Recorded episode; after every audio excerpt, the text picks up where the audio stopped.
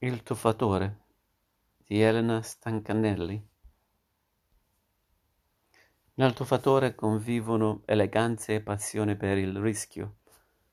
Raoul Giardini aveva imparato da ragazzino a tuffarsi dal molo di Ravenna.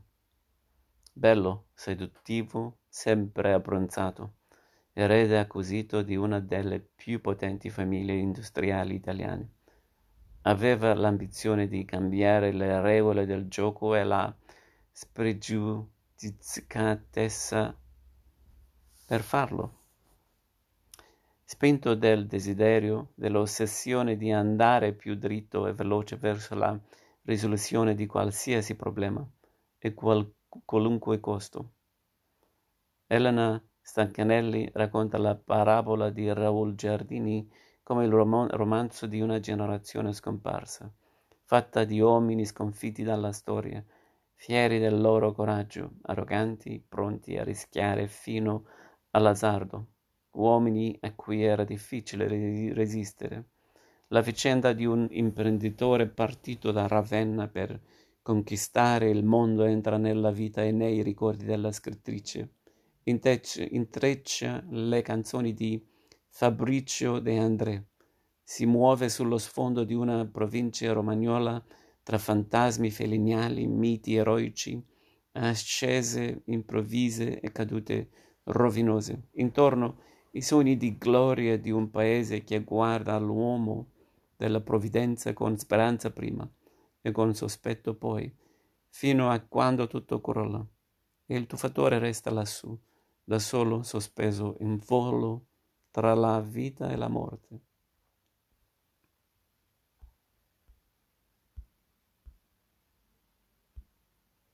Nel 1982 Raoul Giardini licenziò il padre di Fabrizio De André.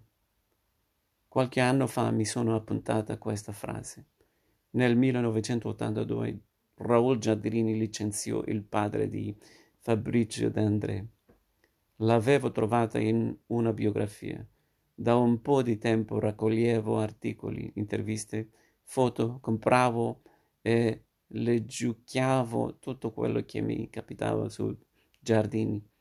Non ero sicura che avrei scritto questo libro, ma ci ronzavo intorno, chiedevo in giro, soprattutto alle persone più giovani di me, di mani pulite e Antonio Di Pietro sapevano, ma quasi nessuno si ricordava del Moro di Venezia e dell'America's Cup, dell'epopea dei Ferruzzi.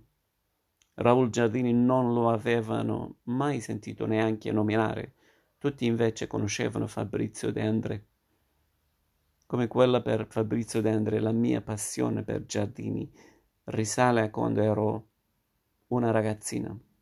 Alcuni si incapricciano sempre delle stesse persone, hanno amori che si somigliano, quello è il mio tipo.